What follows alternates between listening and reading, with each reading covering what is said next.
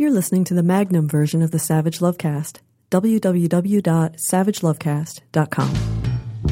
If you're stuck in a relationship quandary, or if you're looking for sexual harmony,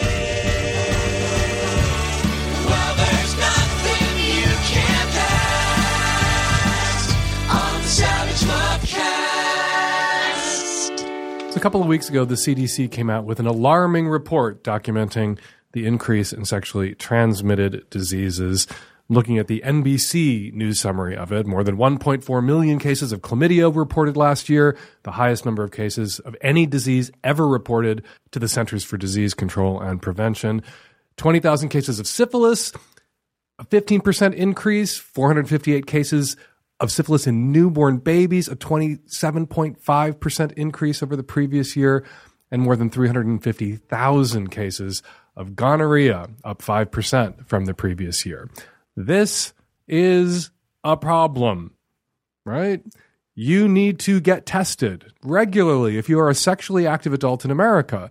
And it would be easier for you to get tested regularly, for sexually active adults to get tested regularly and get treated when they have sexually transmitted infections, if state and local governments across the country weren't shutting down STI prevention programs in the orgy of budget cutting that we've been treated to across the country, primarily by state legislatures controlled by crazy motherfucking sex negative Republicans who think that if you are sexually active, you deserve what you get, including sterilized by chlamydia if it goes untreated, including blinded by syphilis if it goes untreated.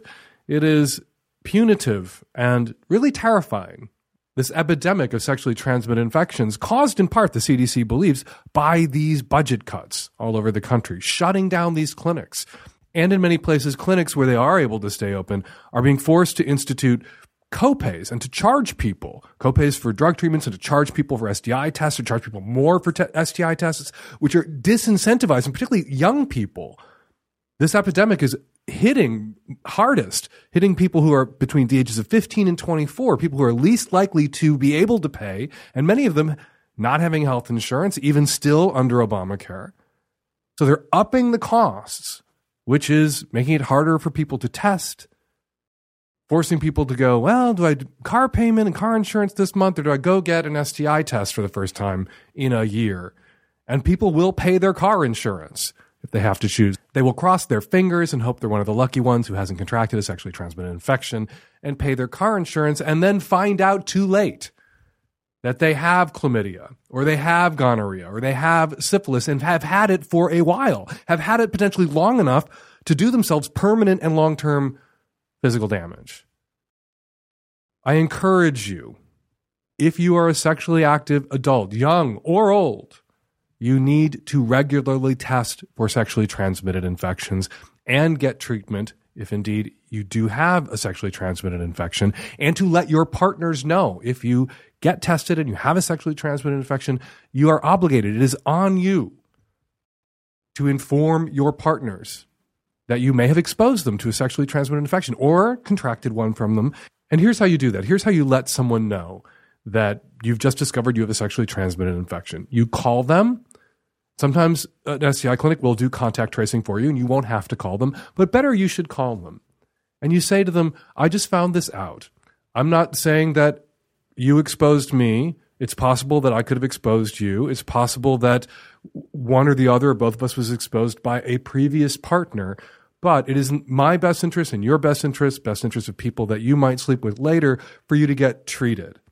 And if you did not know that you had a sexually transmitted infection, you should be very happy to hear from me about this because if, as many people who have these sexually transmitted infections, you are unaware that you are infected because the symptoms were so mild, or you wondered what that sore was for a moment and then it passed away and you forgot about it, you could wind up doing yourself real harm over the long term. You could wind up not doing yourself real harm, you could wind up harmed. So, we messed around, we fucked. I care about you enough as a human being to, to, to make this awkward call, to reach out, knowing that you might be really angry and upset or defensive, but go get tested, go get treated. It's really that simple. You can write that all down and you can read it to the person that you have to call if you have a sexually transmitted infection. The other thing that the CDC identifies as a contributor to this explosion in sexually transmitted infections in the last year gay and bi men and Truvada. Gay and bi men and effective new treatments to prevent the spread of HIV. That there are many men who are now on Truvada who are not using condoms as consistently as they once did or at all anymore because of Truvada. Truvada prevents HIV extremely effectively. If people who are infected already are in treatment, are taking their drugs, and they have a zero viral load, effectively non infectious, if somebody is on Truvada, they are protected from HIV infection very effectively.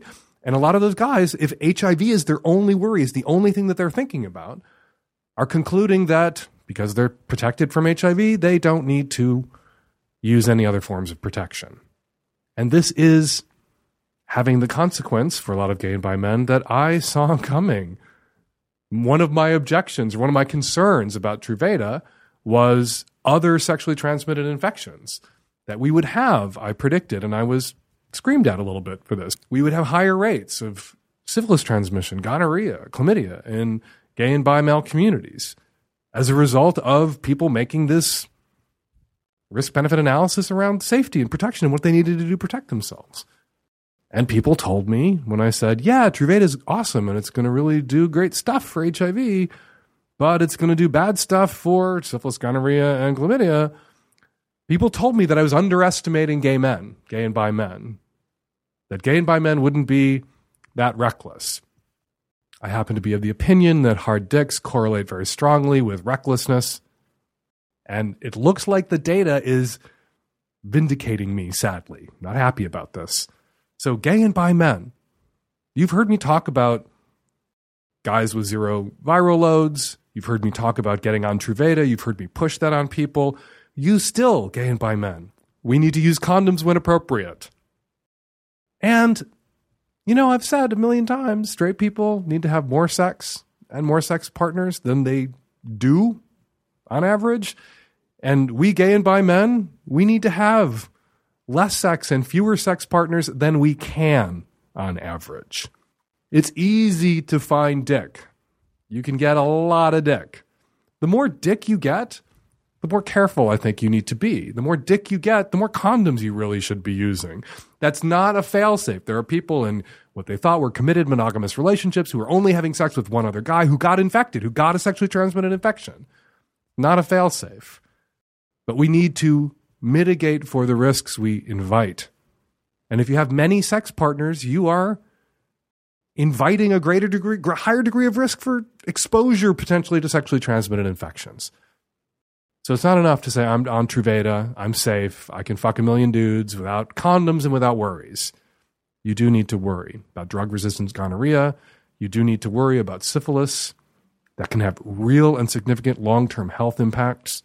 You need to worry about chlamydia and HPV and herpes and a handful of other things. So, everyone who can hear the sound of my voice, if it's if you're a sexually active adult, if you've had more than a handful of partners in the last couple of years and you have not been tested for everything, get thee to an STI clinic, go.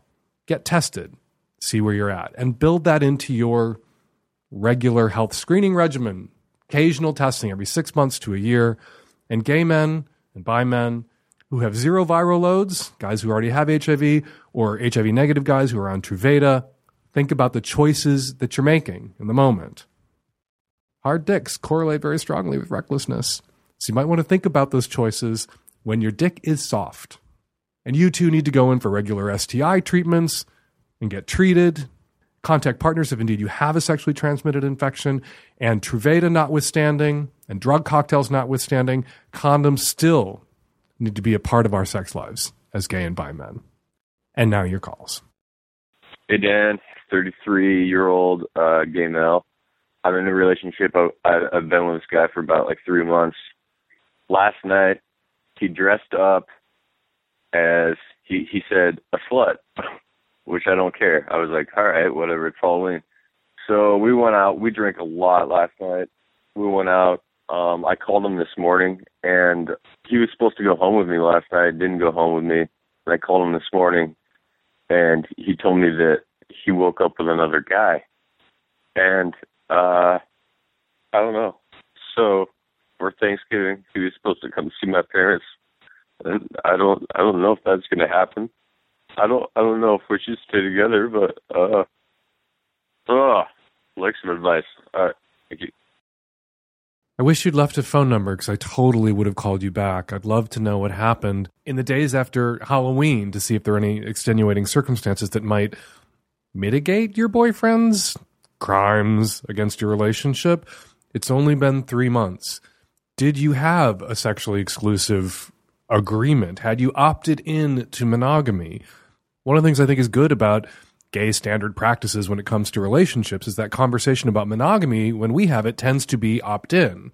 Whereas in a lot of straight relationships, it's a default setting of monogamy. So people who are dating for two weeks think they have, assume they have an exclusive sexual commitment and then discover to their shock and horror that they don't. And it's been my experience in gay land and gay relationships that that is an active conversation in an opt in setting, monogamy. So I would have called you, if I could have called you, to ask you what your monogamy setting was placed at. Had you guys opted in? Or were you both operating under the assumption, like a lot of straight couples, that at three months you had defaulted monogamous? This event, Halloween, drunk, messy, uh, an infidelity, it can signal the end of this relationship, or it can be the catalyst that you both need for a conversation. It can inspire a conversation about your relationship, what the settings are around monogamy and commitment, and what the settings are going to be going forward around drunken sluttery. Perhaps your boyfriend has a drinking problem. Perhaps this is a one off. Perhaps he has peered into the abyss, now realizes what he may have screwed himself out of, and he is never going to dress up like a slut and go out on Halloween ever again or cheat on you ever again because he almost blew it. Of course, it's only almost blew it if you have a conversation with him and don't dump him. It's blew it if you determine, based on having more knowledge about what your boyfriend is like after three months together, who he is as a person and whether this is something that's going to happen routinely or regularly. You have to make a judgment call here about what you know about him about everything you know about him, not just about what happened on Halloween, but everything you knew about him in the three months prior to Halloween. And then again, make a judgment call about whether you think this is who he really is. Messy, inconsiderate, a drinking problem, an other men's dicks problem, or if this was an aberration, if this was something that you can forgive and work past and come out on the other side with a more solid, honest, stable relationship than you had on October 30th. It may take more than a few weeks to have those conversations and to hammer that out. So you might want to put off meeting the parents to Christmas just to be on the safe side or St. Patrick's Day. Hi, Dan. I'm a 30 year old straight woman. The problem that I'm having is that lately I have started to explore a little more of the kink scene and bondage is especially a turn on for me. The problem is that I am only really able to come when I'm stimulating myself with my own hand. Kind of reminds me of how you've talked about guys kind of getting so used to their own feel hand, the feeling of their hand when they jack off, but that's kind of the only way they can come. I feel like it's the same for me. So when I'm having just sort of usual sex, not tied up in any way, I can reach down no problem, I can come. My partners are always really understanding of that. But if I'm tied up, um, that poses a little bit of a problem. We've tried having them stimulate me manually, and uh, you know, feels good. But for some reason, I just can't come. I don't know if it's the pressure or the speed or what. Vibrators tend to be a little overstimulating, so usually after just a few seconds or so, um, I'm asking them to please remove the vibrator from my clit. Um, so I'm just wondering if you have any ideas for how I can train myself without having to, you know, untie me so that I can come at the end, which really kind of um, puts a dent in the sort of the, the scene and the fantasy of it all. So I don't know if I should just stop masturbating for a while and really just try to come by having my partner help me out, or if I can train myself to come with a vibrator. Uh, any ideas you have would be really welcome. You might want to jump into the archives and listen to episode number 465, September 22nd's Savage Lovecast, when we talked to Mike Pearl. He's a writer at Vice Magazine. And we talked about that thing we do not call death grip syndrome anymore, where somebody masturbates in a particular style exclusively for such a long time that they carve a really deep groove in themselves, where they can only come then from that particular kind of stimulation. And talking with Mike and talking about the experts that Mike had roped into his piece, and it's a terrific piece. You should look up Mike's piece on Vice about death grip syndrome. What the experts said is kind of what I've said for a very long time. There are really two approaches. Either accept that this is how your body works, how your orgasms are going to come to you, or take a long ass break from whatever it is that you feel you're dependent on and just don't give that to your junk. You're just not going to touch yourself that way. And your body will eventually, hopefully, if strategy number two works, carve a new neural pathway from your twat to your brain, and you will perhaps become orgasmic in a new and different way out of desperation. The trick is that that's not possible for everyone. Some people, it's just this is what they need. And no amount of starving out their twat or their cock is going to change anything. So give it a college try. Give it three or four months of not getting to come the way you've been coming previously. That doesn't mean try the vibrator, let him do it, and then in frustration, revert to what has previously worked. That means you try the vibrator, you let him try to do it, you try to come in a different and new way. And if you don't come, you don't come that time. You don't get to come. Because if your body knows, if your reptile brain knows, if it just holds out long enough, you're going to give it what it's accustomed to it's not going to reach that breaking desperation point where maybe that new neural pathway will be carved. All that said, there are really easy ways to accommodate you if indeed this is just what you need to get off and you always will and nothing can be done about it.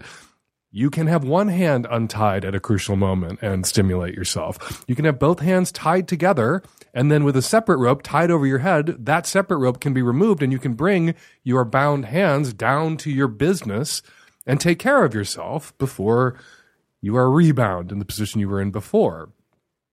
That's very common in a lot of bondage scenes where people need to touch themselves to get off.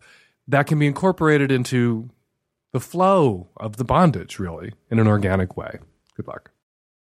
Hi, Dan. I'm a bisexual 28 year old in an open relationship living in London with people outside our open relationship. My partner and I always use condoms during vaginal or anal sex, but because the risk of STDs with oral sex is lower and because latex tastes terrible, we rarely use prophylactics during oral sex. And last week, we were lucky enough to have this five some with this other girl and two other guys. Um, we didn't use condoms during oral sex, and pretty much everyone was having oral sex with everyone. So I was wondering if, for example, I'm sucking off one of the guys or going down on the girl and then going straight back to sucking off my partner is that actually the same risk as those people having genital to genital contact? And is the same true with hand jobs? And if either of those are true, can using mouthwash or hand sanitizer in between reduce that risk? Or should we really just, pardon the pun, suck it up and use condoms? So, back in the darkest days of the HIV AIDS epidemic, very few gay men used condoms for oral sex. I was one of them. I was a freak show. I used condoms for oral sex, but very few gay men did, although we were urged to, and we didn't. And transmission of HIV during oral sex was exceedingly rare. I know at least one person personally who contracted HIV through oral sex only because oral sex was the only kind of sex he ever had. So it was possible, but it was exceedingly rare. But that's just talking about HIV. Unprotected oral sex you can get HPV. You can get herpes. You can get chlamydia. You can get oral gonorrhea. You can get syphilis orally. What you guys did, what you're doing when you use condoms for intercourse, vaginal or anal intercourse, but you don't use it for oral, in a sense, particularly if you have many, many sex partners, you are accepting, I don't want to say signing up for, you're accepting a higher degree of risk for the other sexually transmitted infections, including two of the theoretically uncurables, HPV and herpes, and the others, chlamydia, gonorrhea, syphilis. Are you willing to accept that degree of risk to enjoy the pleasures of, say, that five way that you just had? And yes, going from dick to dick to dick or pussy to pussy pussy with your mouths can bank shot a sexually transmitted infection all around the room. So, those of us who are not monogamous, we need to be honest about these elevated risks that we face in our elevated excitement sex lives, right? The risk benefit analysis. Are the risks, the higher risks of sexually transmitted infections, worth the benefits of a more exciting, fulfilling, adventurous sex life? If the conclusion is yes, then you have to ova up, nut up, and not be babies if you should contract one of the permanents, HPV, herpes, or one of the transients, gonorrhea, chlamydia, syphilis, or the others. Get tested regularly, know something about your partners, ask your partners about the last time they've tested, do what you can do realistically to mitigate those risks. If no risk is acceptable to you, then you should start using condoms for oral sex. But even if you do use condoms for oral, there is still risk, skin to skin contact. You can still contract herpes or HPV using condoms, even syphilis, if the condom isn't covering or the latex dental dam isn't perfectly covering a sore, which can happen. And not all sores are immediately automatically visible. So be a grown up, face the stark facts. It is not sex negative to acquaint people with those risks and to think about them rationally. And then you and your boyfriend need to run your own risk benefit analysis. Higher risk sex life, higher fun sex life. Are you willing to sign up for both? Then go for it. If not, then perhaps monogamy is a better choice for you. Hi, my question is I don't know how to break up with my boyfriend, or kind of if I should. Sometimes I feel like I'm still in love with him. I'm 31 and he's 28, and we've been together in a monogamous relationship for two years. And I'm starting to fall into my old pattern of falling in love with multiple people, and I've been sexting secretly and flirting a lot when he's not around, and actually even planning a cross country sex vacation. um, like with the idea that I'll break up with him, but my problem is I hate the idea of bringing up this conversation because I expect him to slut shame me, and I'm kind of afraid of the idea of breaking up and being alone. And I'm kind of worried that I'm just in like a hyper expensive phase and that when the crash inevitably comes, I'll be sad and alone and wondering why I parted ways with this handsome, awesome man who's great in bed and shares my kinks about 95%. Any feedback? You're 31 years old. Time to know yourself. Here's what you should know about yourself at this stage monogamy is not for you. You get bored in a committed, sexually exclusive relationship, and then you begin to act out. And this is only a problem because it violates the agreement you have with this particular boyfriend who sounds pretty awesome. You guys have a monogamous commitment and you are pursuing excitement elsewhere because being with the same person, only that person over and over again, however awesome they are in bed, however hot they are, however indulgent they are, GGG they are, isn't enough for you. You need more than one partner. You need the attentions of more than one person. You need that hunt, that new relationship energy, as the poly crowd calls it. So, knowing what you know about yourself, you should not be making monogamous commitments that you are going to violate. Commitments you cannot keep. There are guys out, you listen to this show, you should know this. There are guys out there who want what you want, who would be a better fit for you. You want an open relationship. You want a commitment with a hot, fun, awesome guy who is either indifferent to you occasionally messing around with other guys or pursuing other guys or excited by it? This thing right now that is a problem in your relationship, your current relationship, can be something that strengthens a different kind of relationship, a more honest relationship, a relationship with somebody else, or who knows, maybe even a relationship with this dude. Give him the opportunity. Go to him and say you want to be in an open relationship, that up to now you have honored the monogamous commitment that you've made to him, but you will not be able to honor it over the long term. You will need to occasionally mess around with other people. He would, of course, have the same right. Is an open relationship something he would be interested in? Moving forward with with you. If not, thank him for all the awesome kinky sex and end the relationship. And, and then yes, you will be alone briefly, perhaps. But you will be able then in your solitude to pursue a guy that you can have an honest relationship with. A guy where you can be yourself in the relationship with. So go be honest with the boyfriend you've got right now. If you know that non monogamy is something he could never do, then break up with him. Just tell him it's not working out. You don't have to tell him why if you're afraid he's going to slut shame you on the way out the door.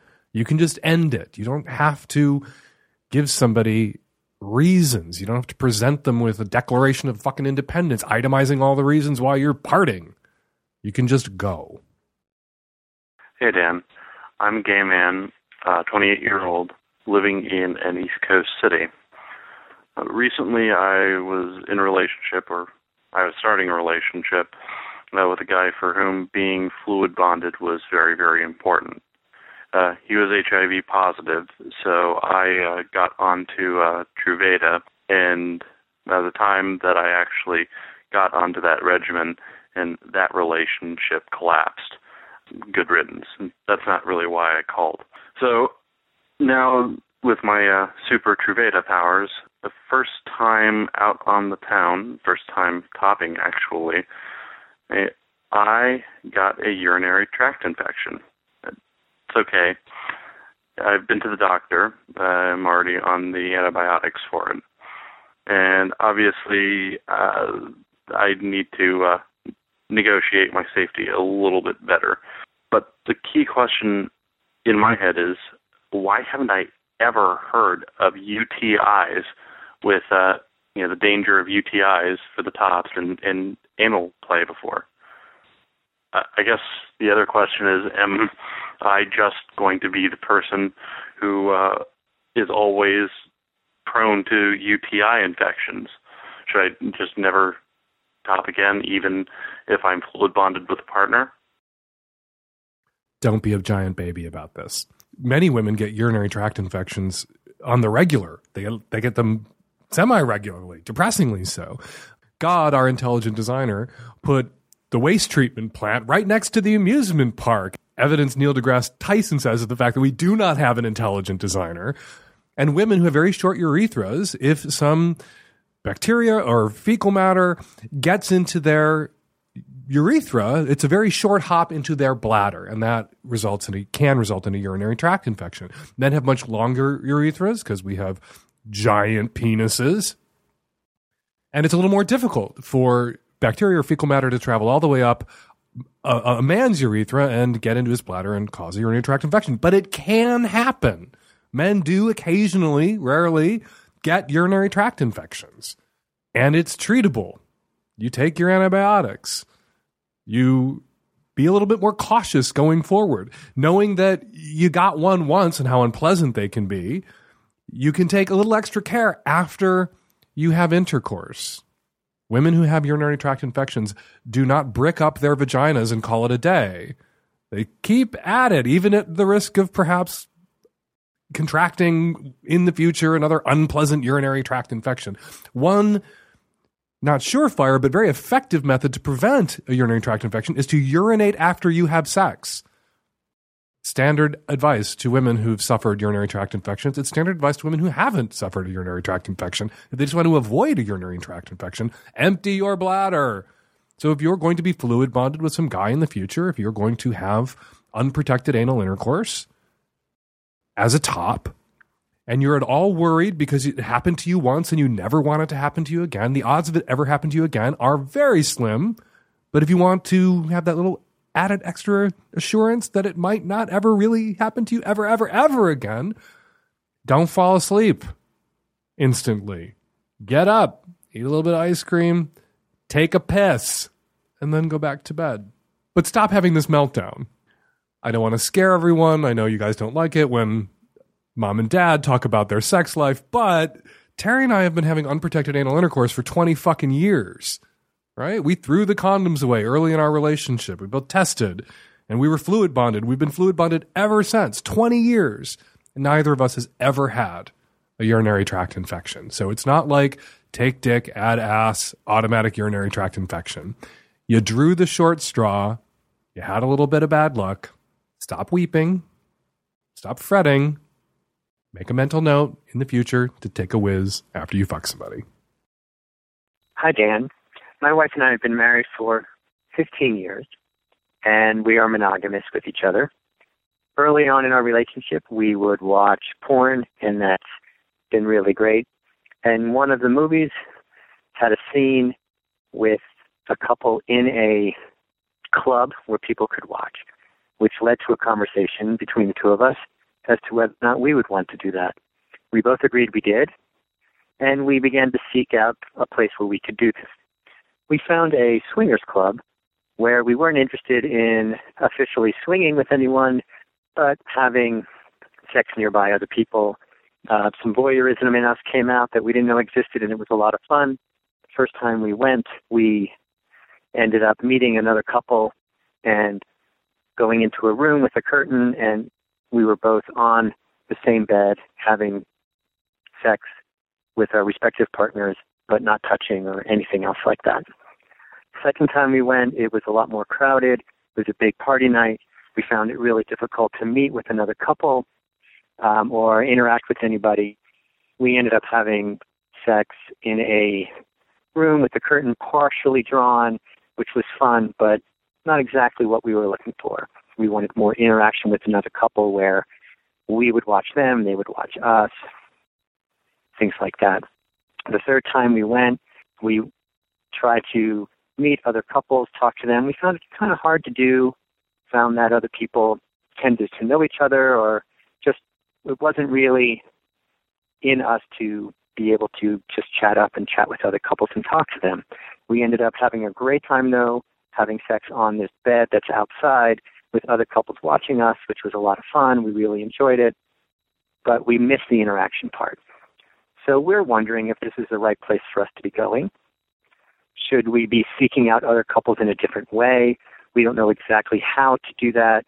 We're mostly interested in watching, being watched. We have discussed little bits of what would it like to touch and be touched by another couple.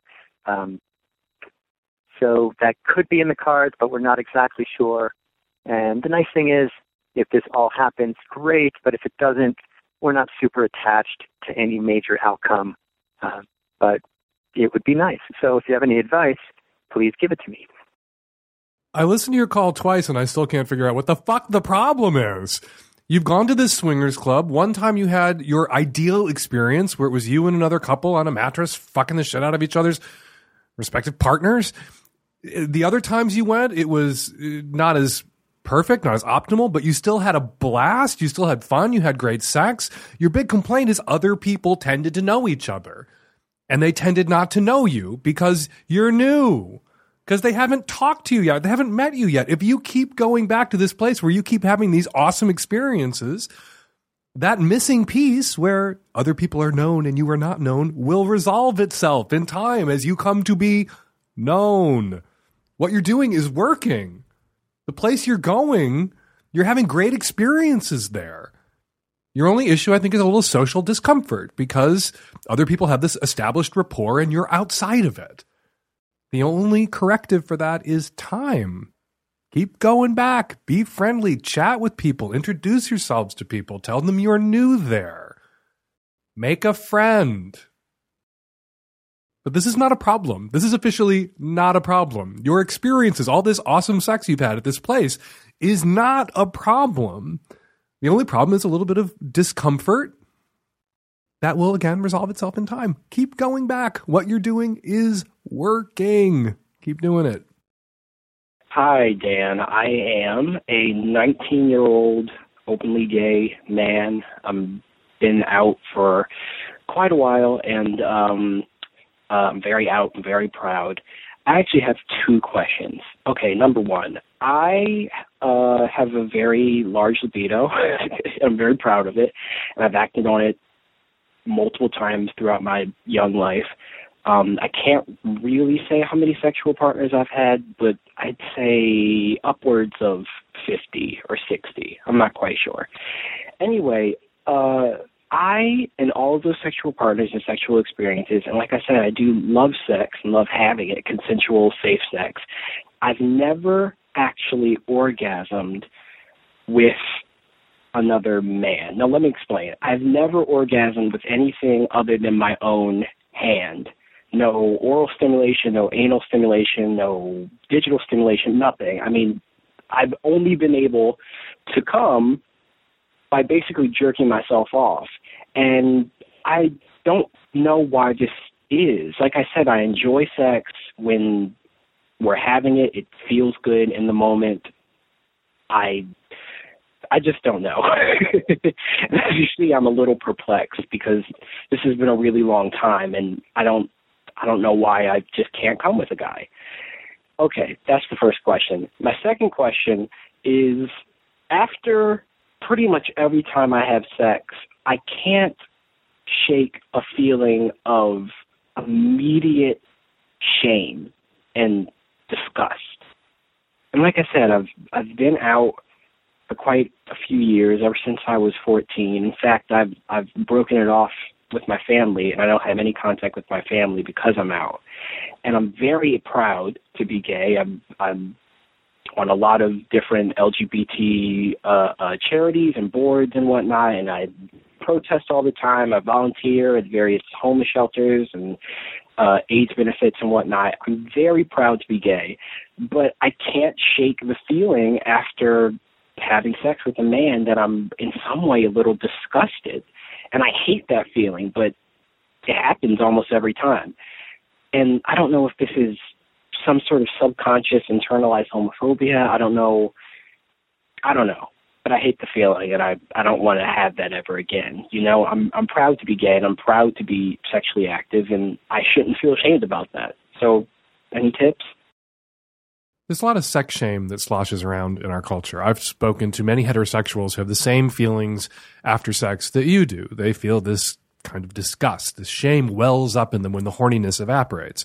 Remember, you are a dude. When you come, prolactin, this hormone, is released into your body, into your bloodstream, and prolactin creates kind of a disinterest, a sudden and overwhelming disinterest in sex. So everything you were just doing is sort of yish, yick. And it might help you process these feelings if instead of at that moment when that feeling of colossal disinterest, even disgust with sex, repulsion washes over you, that rather than framing it in your head as, I am disgusted by gay sex, this must be internalized homophobia, just to think, I'm having this natural reaction, this natural process has just swamped my body. These hormones have swamped my body that have induced this disinterest bordering on disgust and sex. So let's jump up and have some ice cream or watch something on Netflix, watch Master of None, the terrific series from Aziz Ansari, and just change the fucking mental subject for a moment instead of peering at that feeling. Sex, I was sudden, I was so interested in it an orgasm ago, but now, now I have no interest. It's kind of grossing me out even to think about it. Instead of peering at that and wondering what might be causing it, just shrug it off. Hormones, biology, is causing it. That said, you're 19 years old, you've had many sex partners, and being who you are, being the gay man that you are, cost you. Cost you your family, your relationship with your biological family. It had consequences. So I don't want to discount the possibility that there may be some larger subconscious issues sloshing around that are meeting up with that moment when prolactin surges through your body and you're suddenly disinterested, bordering on disgust with sex. And in that moment, you may be subconsciously dwelling on or reflecting on or contemplating the price you've paid to be the person you are, to have the sex and the relationships that you want to have. And it was a steep price that you paid. losing that relationship with your family of origin. It was a price that was imposed upon you by their assholery and their homophobia. So something else to think about, maybe. That in those moments when that disinterest that can sometimes border on disgust washes over you post sex, that you may be in that moment particularly susceptible to feelings of regret. And those regrets, being conscious of the price you've paid, is not the same thing as shame. It's not the same thing as internalized homophobia. It's just a consciousness, just an awareness of the stone in your shoe that you will carry all your life, potentially. You're only 19 years old. Families come around, particularly when they realize in time, some families take longer than others to get there, but when they realize in time that their hatred and their tantrum and their assholery isn't making their estranged gay child any less gay. So here's hoping your family comes around in time. In the meantime, enjoy yourself, please. Be careful, mitigate those risks. Use condoms, get on Truvada, protect yourself. It is possible to have too much sex. Remember, straight guys have this check on their propensity to spin out of control sexually externally. It's called women. Women are harder to get into bed than men. Whether you believe that's nature or nurture, or some combo platter, as I do, it's just a fact. We gay guys, you and me, we have to find that check inside ourselves. We have to find an internal check. The check that straight guys have imposed on them externally, we have to impose on ourselves internally. We have to do that for ourselves. It is much easier for us as gay men to spin out of control sexually. You can suck too many dicks. I'm here from the future to tell you. You can suck too much cock. That can also induce feelings of, if not shame, regret, discomfort. So check yourself, girlfriend. If at 19, 50 sex partners is 20 too many, you might want to slow down the rate and pace the gay dude who has the most gay sex is not necessarily the proudest gay dude. So be thoughtful about who you're with and when you're with them and what you're doing. And you can kick that strut out from under the shame too, if that's indeed partly what's maybe informing these feelings. Hi, Dan. Thanks for your show. I am 45 years old, had 10 years of monogamous marriage, separated five years ago. No sex since the separation until this past summer in May, I opened a Tinder account, and with my first date, I realized I wanted sex very, very badly. Started fucking around, two, ten, twenty guys, 30, whatever. I enjoyed the anonymity, so it was one fuck and I was done. I fucked five guys one Sunday, opened a FetLife account, connected to parties being, being organized here. I went to one of these parties. I went for free because I'm a single woman, but men would pay sixty, seventy, eighty dollars the entrance fee. I had my first gangbang there. It was spectacular. It was the land of pleasure. I had been jerking off to gangbang videos for a decade, and I never thought I would actually be in one. It was completely a fantasy. So I loved it. I loved it. It was it was out of this world. So I went to another party and had a bigger gangbang with maybe 25 or 30 guys and I wanted to keep going. I was happy. It was the best summer of my life. so I went to a third one, and it didn't go so well. One of the guys had told me he wasn't sure every guy was using a condom in that second gangbang. So in the third one, I decided to check every dick before penetration to make sure. And it did caught two guys trying to fuck me bare. Both times I stopped all the action. I told them it was unacceptable, kicked them out of the room. And there was this other guy who penetrated me, my ass, um, very violently. I said it hurt. Um, he listened to me, stopped, and then he went in again violently. And I just sustained the pain at that point and waited until it was over. Then we continued, and at that point, I I was dry. I needed lube. Um, and then there was this other idiot who was fucking my ass and, and changed to my pussy without changing condoms. And I was done at that point.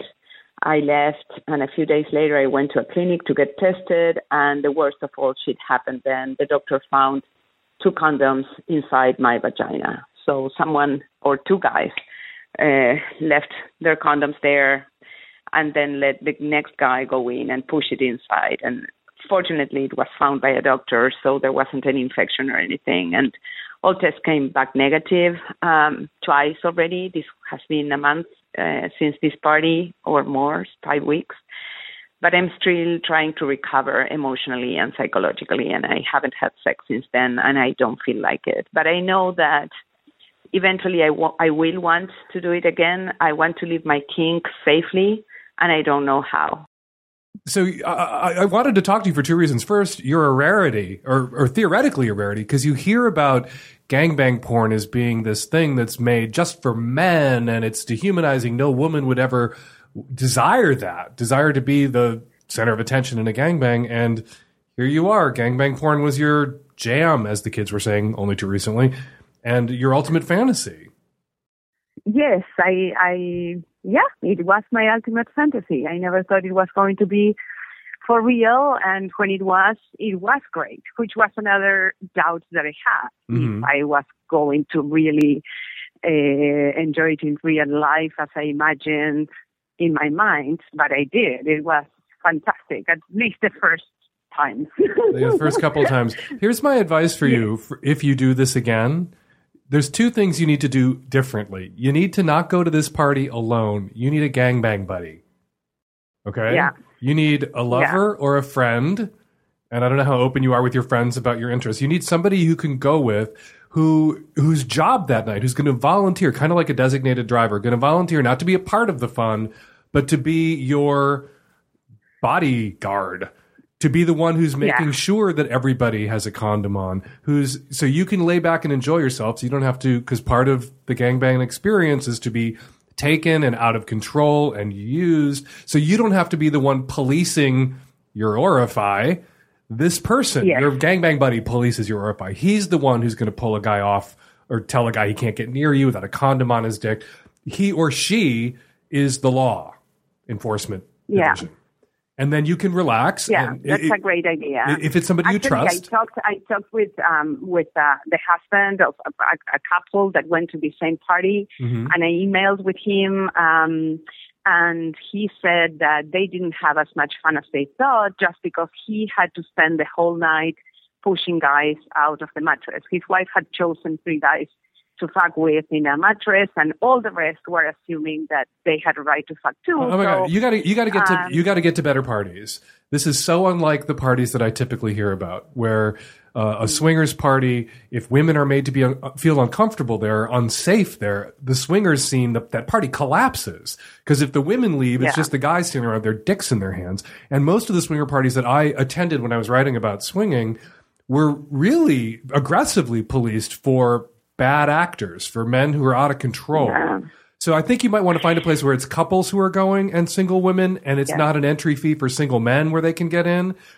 And Well, the thing is that I did go to a swingers party, and it's a very different setting where, like, you know, you don't get really a lot of gangbangs in swingers parties. I know, but you could arrange a gangbang at a swingers party.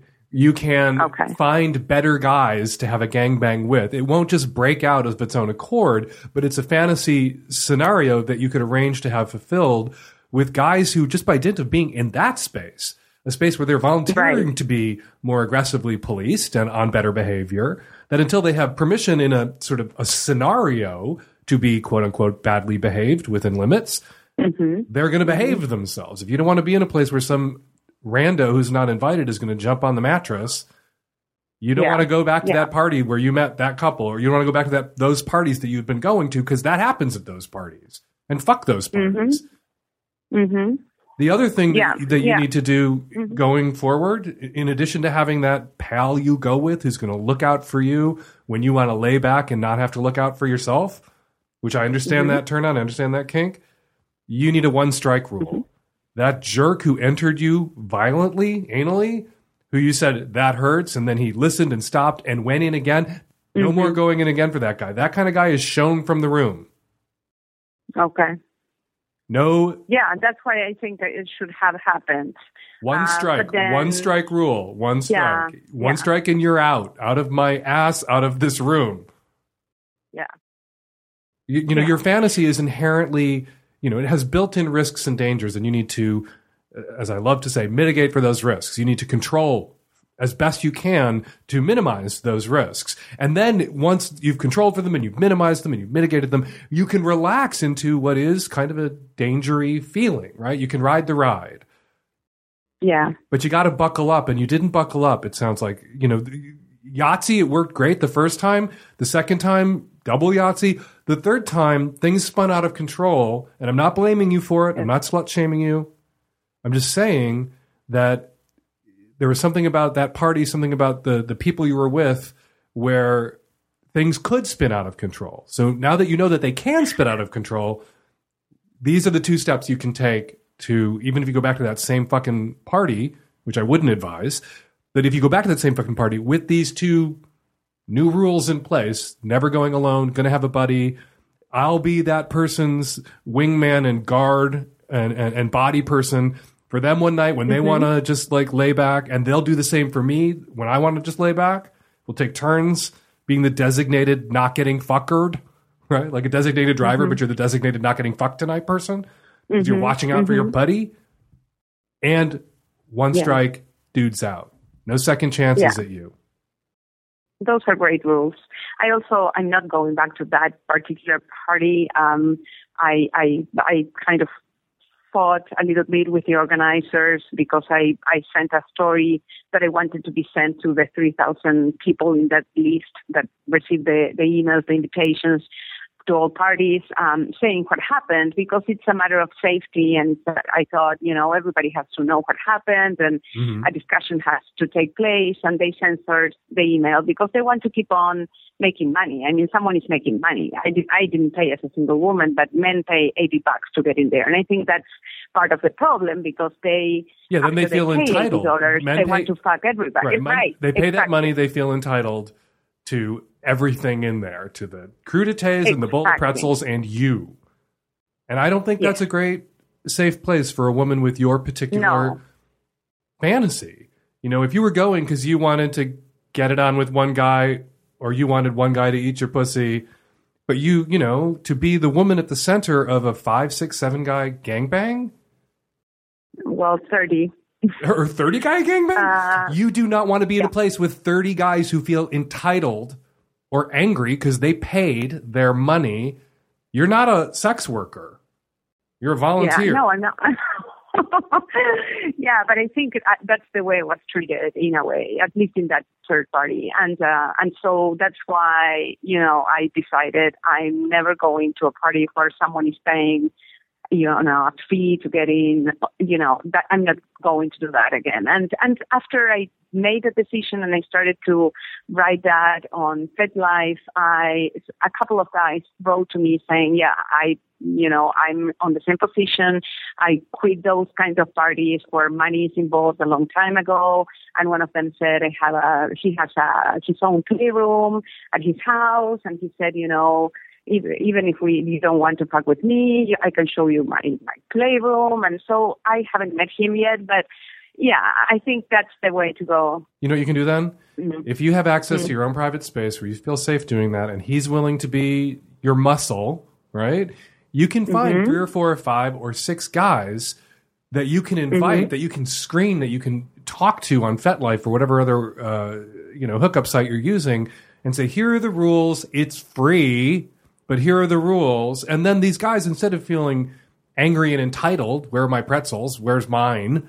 when they pay their money to get in the door, will feel thrilled and honored to be there, and they'll be Yeah. in their best behavior until you know you get to that point of the fantasy fulfillment scenario where they're allowed to be a little, you know, ruddy, for lack yes, of a better word. absolutely. I don't want to say out of control. They have Mhm. to be in control. Your fantasy is inherently dangerous. There are built-in risks and Mm, dangers because the the more guys, the more guys you don't know, the more strangers in the room. that You have to control for that. Yeah, yeah. No, but those are great ideas. One strike, my body, and no more money involved in the organization of the party. Good luck. Good three rules. Yeah, good three rules. Have fun. And and congratulations. And I feel like I'm talking to a kind of a unicorn because you hear from guys who love gangbangs, but you rarely hear from women who love gangbangs. So good to know you're out there And all I am. I exist. I'm for real. thanks for calling. Thank you so much, Dan. Thank you for calling. Bye bye. Hi, Jen. I'm a 25 year old female straight from New York, and I have just started online dating. My question is this I recently agreed to meet up with a man, and I did a little background research on him before the meetup, which was supposed to be tomorrow. And in doing this research, I discovered that he is married with children. Now, he says he's single online, and he has described these children as niece and nephew. He's never mentioned his wife, but I'm sure this is him and that this is his story. Now, I want to confront him about this. I'm going to confront him and I'm not going to go on the date. My question is should I tell his wife? Should I reach out to her somehow? I have found her Facebook and I don't know if it is somehow my responsibility to alert her of her husband's indiscretions. What should I do? Don't go on a date with this guy. Don't show up to confront him and stay the fuck out of this. It's none of your business. You listen to my podcast. You have heard us talk about at great length, me and other guest experts, the fact that marriages are long, marriages are complicated, and sometimes people cheat because cheating is the least worst option. Yeah, this guy is being deceptive. That's not okay. He shouldn't be misleading the other women he may be messing around with, whether he's messing around with them with cause because it's the least worst option because it might be in the best interests of his children for him to get some on the side because perhaps the sexual part of his marriage has collapsed and seeking sex outside it is something that allows him to continue to be married and be there for his children and take care of his wife. Maybe his wife's a fucking invalid. You don't know what's going on in his marriage. So contacting his wife and saying things that cannot be unsaid isn't okay. I think you can say to this guy, you know, there is such a thing as the internet, and you gave me your real name and stuff, and I Googled you and I found out that you are married, these are not your nieces and nephews, and it's shitty of you to lie to people. Plenty of people out there in internet land who will fuck married men. There's no need to deceive those of us who aren't interested in fucking married men. Say that in an email and then back the fuck away from this guy who may or may not be a terrible human being, who could be a human being in a terrible situation where he is, even perhaps for all you know, with permission from his wife to seek sex outside the marriage. And he has found, as so many men in that position who have spouses, that it's hard for him to get women to sleep with him if they know that he's married to somebody else. And so maybe in desperation, and I don't think it's okay and I don't approve, he's lying now about being married. He and his wife could have a DADT agreement where whatever happens outside the relationship happens and I never want to find out about it. And you barging in, you would be the one violating the tenets of their marriage, not him. You can't know what's going on. You don't rush in to a dining room where you don't know exactly what the fuck is going on and start flipping the table over. Back the fuck off. Back the fuck away from this guy. Send him one last email. Tell him he's an asshole. Get it off your chest. And then go out there and fuck some of the other 3.5 billion men on the planet. And let's say it violates the terms of their marriage for him to cheat. Let's say she doesn't know. Let's say in three months, he cheats a couple times, cheated with you. Maybe you're the first person he's ever attempted this with. And in three months, he comes to his senses. He never ever cheats again. And in blissful ignorance, he and his wife spend the next 30, 40 years together happy. You, by barging in and flipping the table over, would have potentially, will have potentially destroyed 30 years of marital bliss that came in the wake of three months of sexual estrangement. Don't do it. You don't know what's going on in there. Don't burst in. Hi, Dan. I'm in a really hard situation here. Um, it turned out that I realized recently that I am actually a trans person and I identify as a woman. And uh, unfortunately, I am also married to a woman who is very much not okay with with this part of myself. We've we've had a chat about it. We've talked about it. She's taken some time away, and we we've come back, and the situation is is is really terrible. But the problem is, is that I I, I really I really love her, and I want to stay married to her, even though I'm.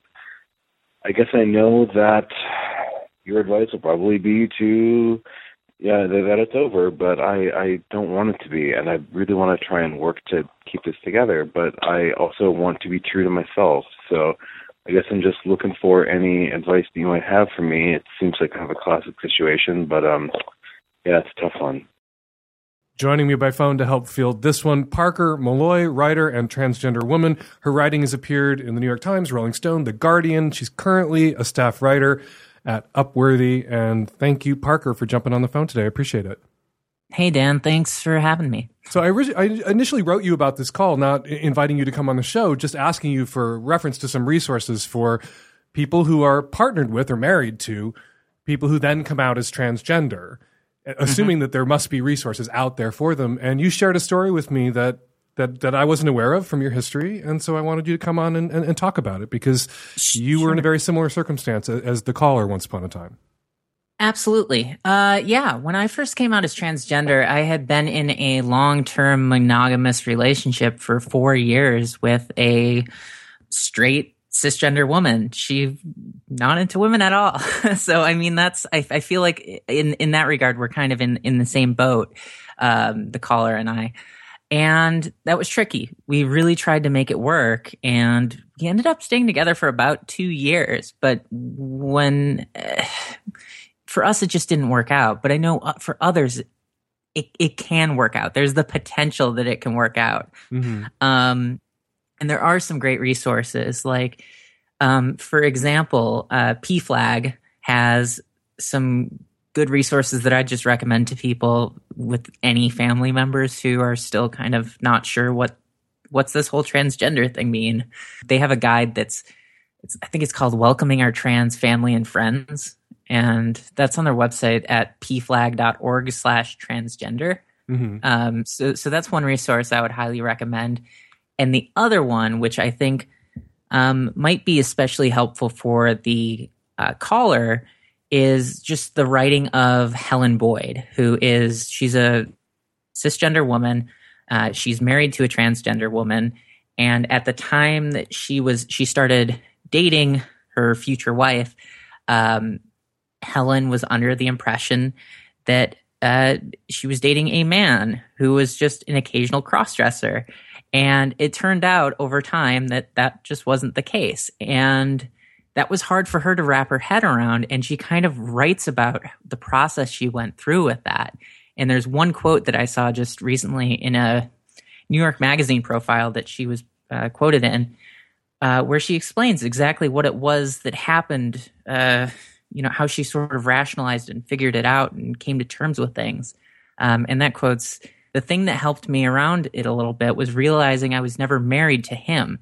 I was married to somebody who looked like him and who I could project all that himness onto.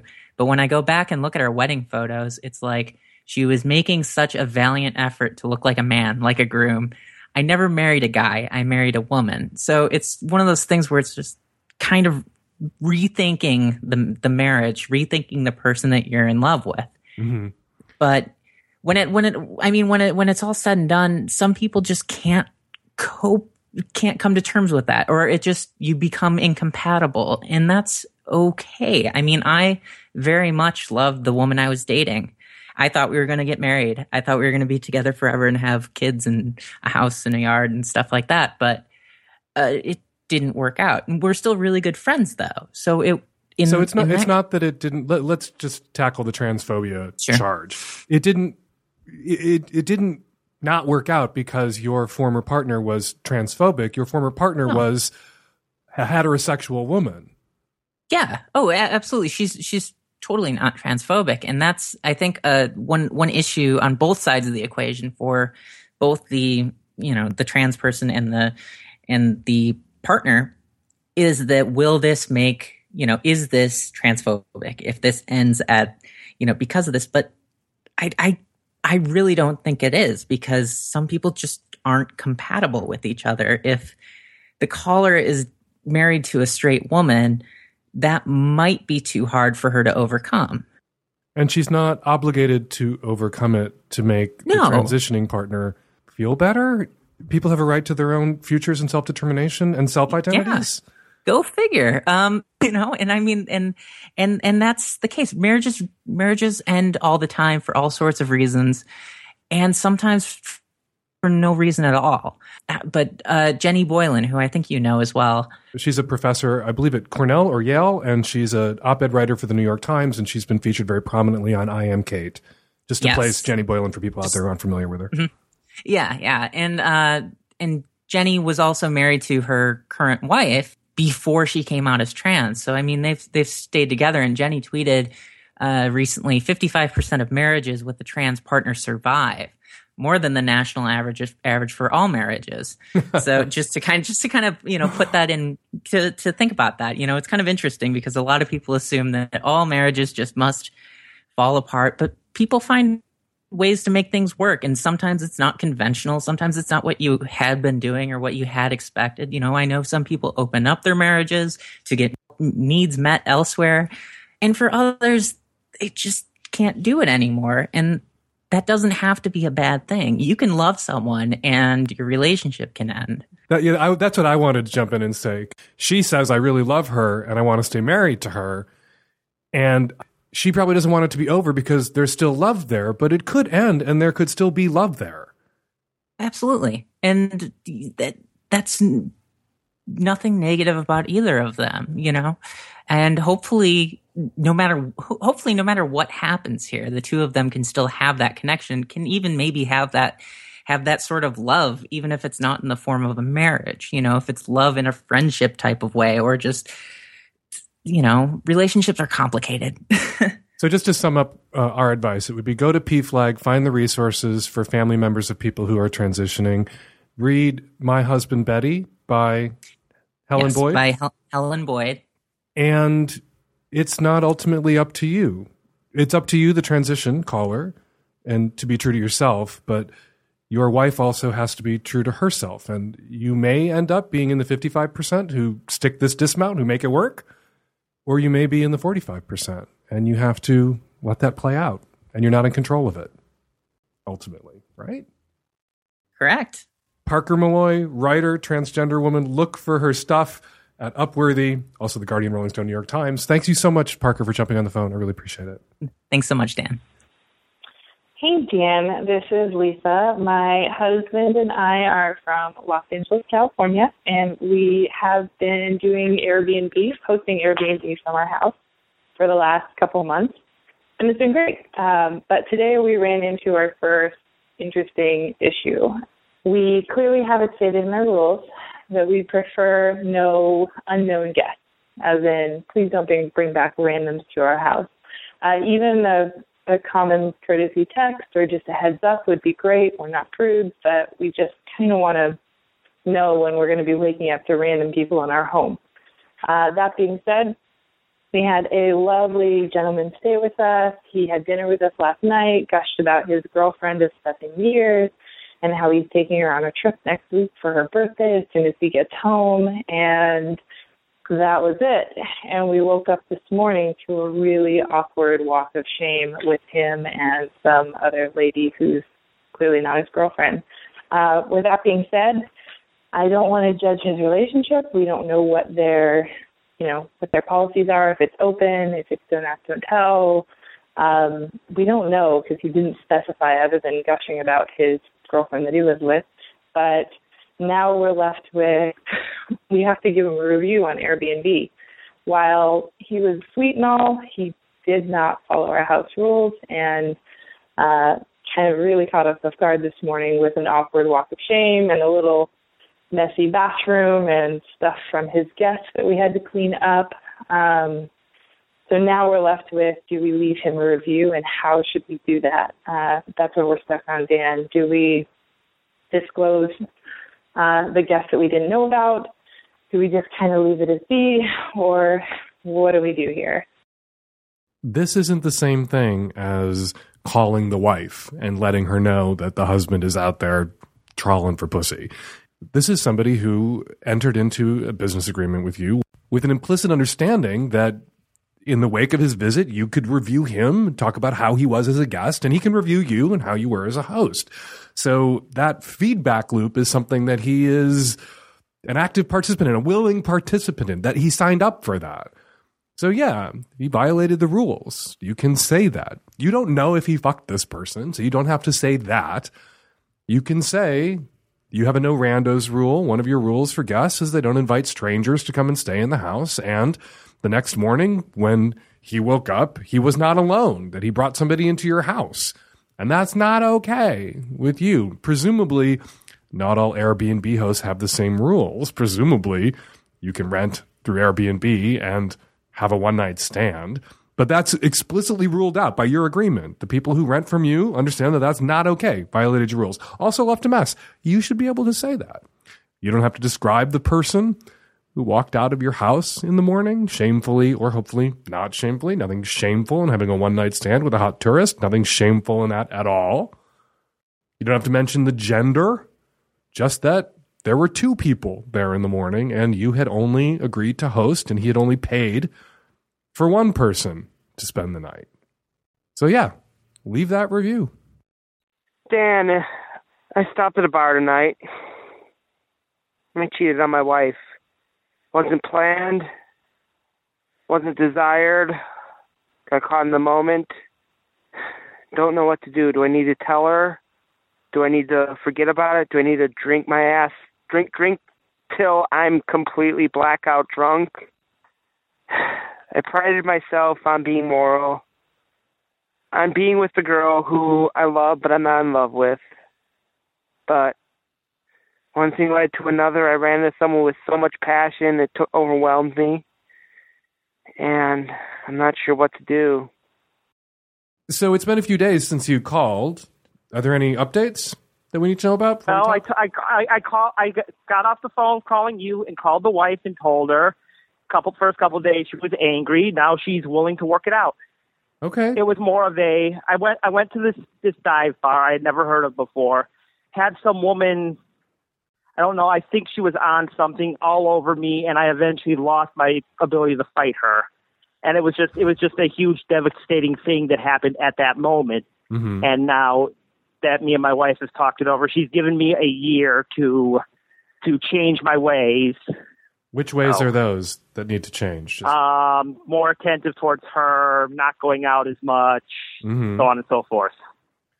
Okay. Well, part of I think making amends to your wife is taking some responsibility for this. It sounds like you're pinning all the bl- responsibility, all the blame on this drunken or strung out bar hussy who wore you down like she had a siege engine and you were Istanbul and she was the No, Turks. and she was- just it was- eventually brought your walls down and fucked the shit out of you.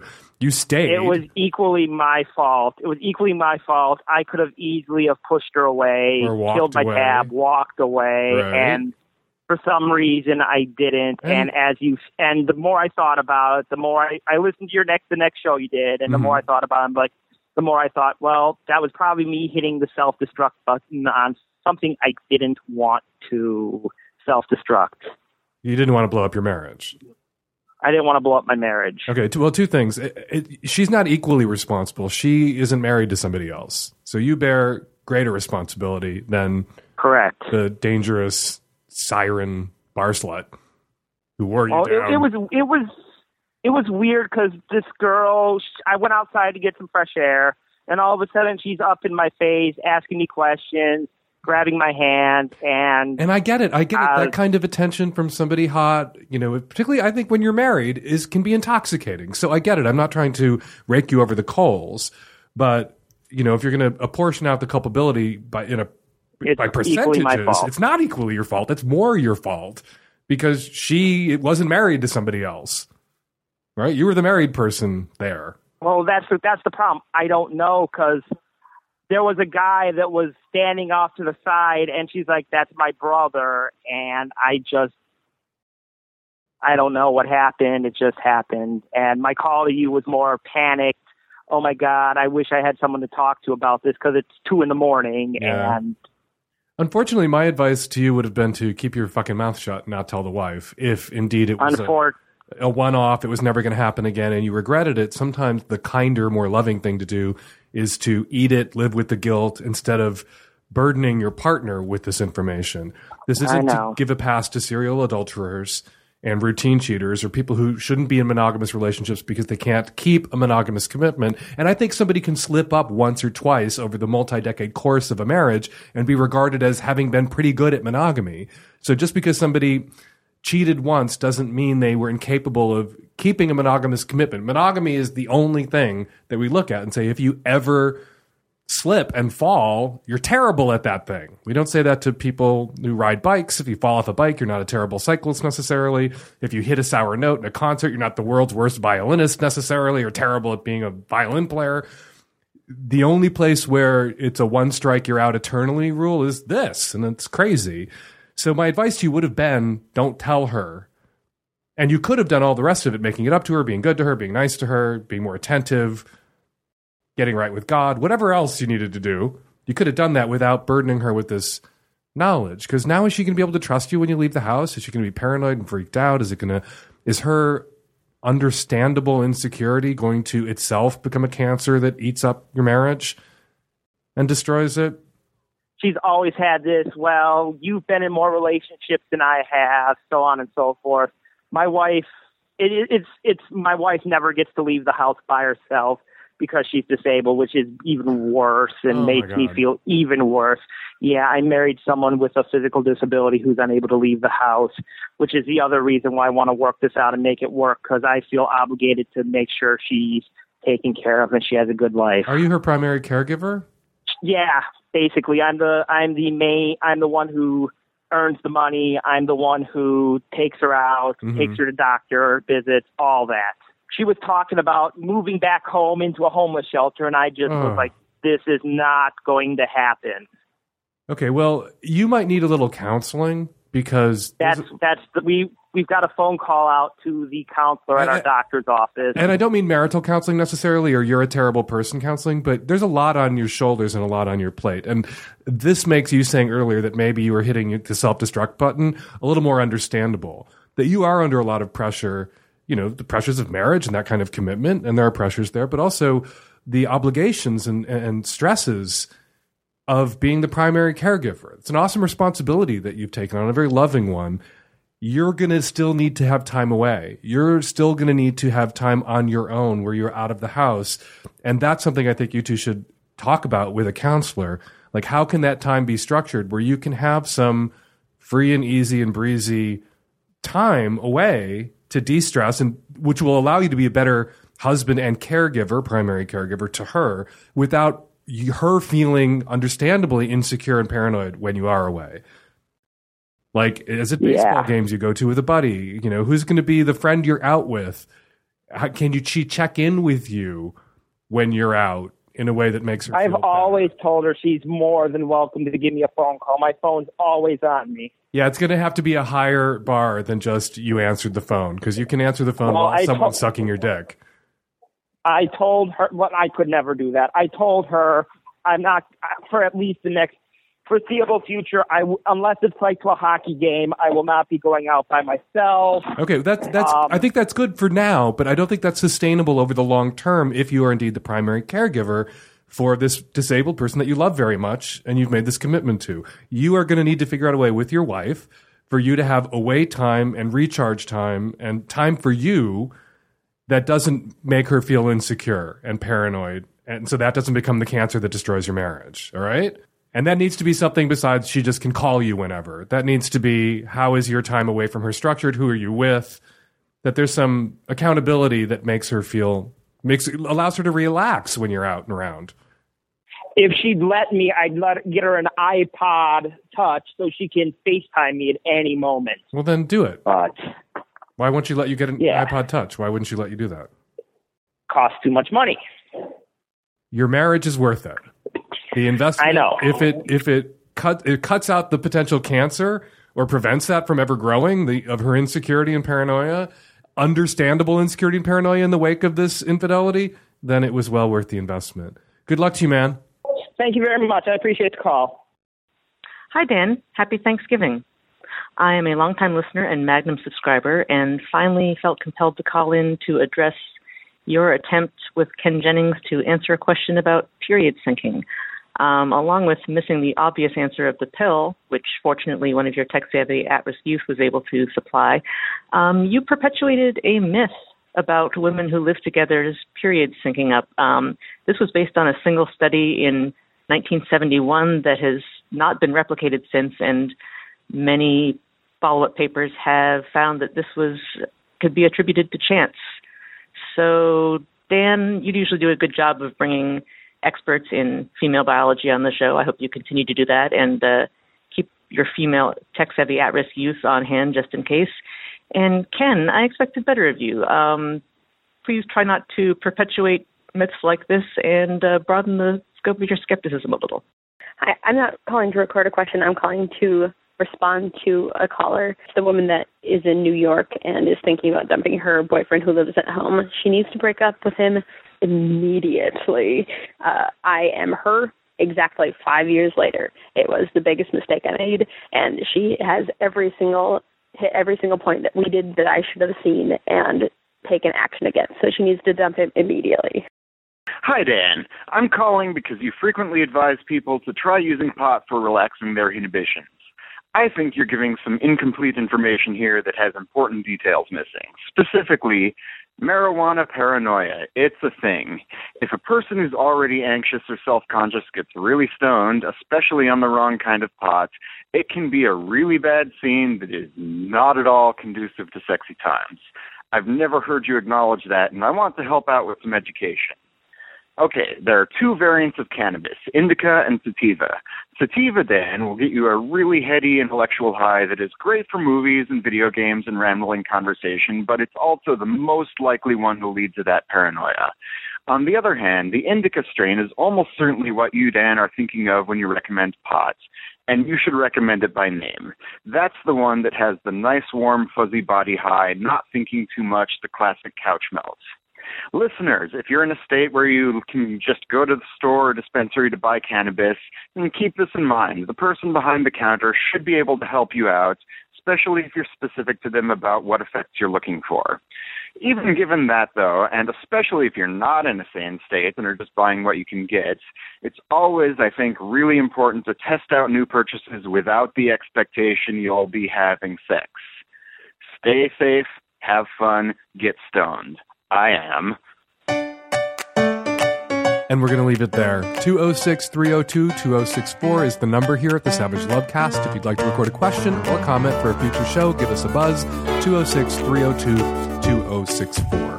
As we let you know last week, and as we will probably continue letting you know for weeks on end, we have Savage Lovecast mugs now available at thestranger.com slash savage swag. We got a GGG mug and a very subtle understated Bach First mug. You can check them out and you can buy them at thestranger.com slash savage swag.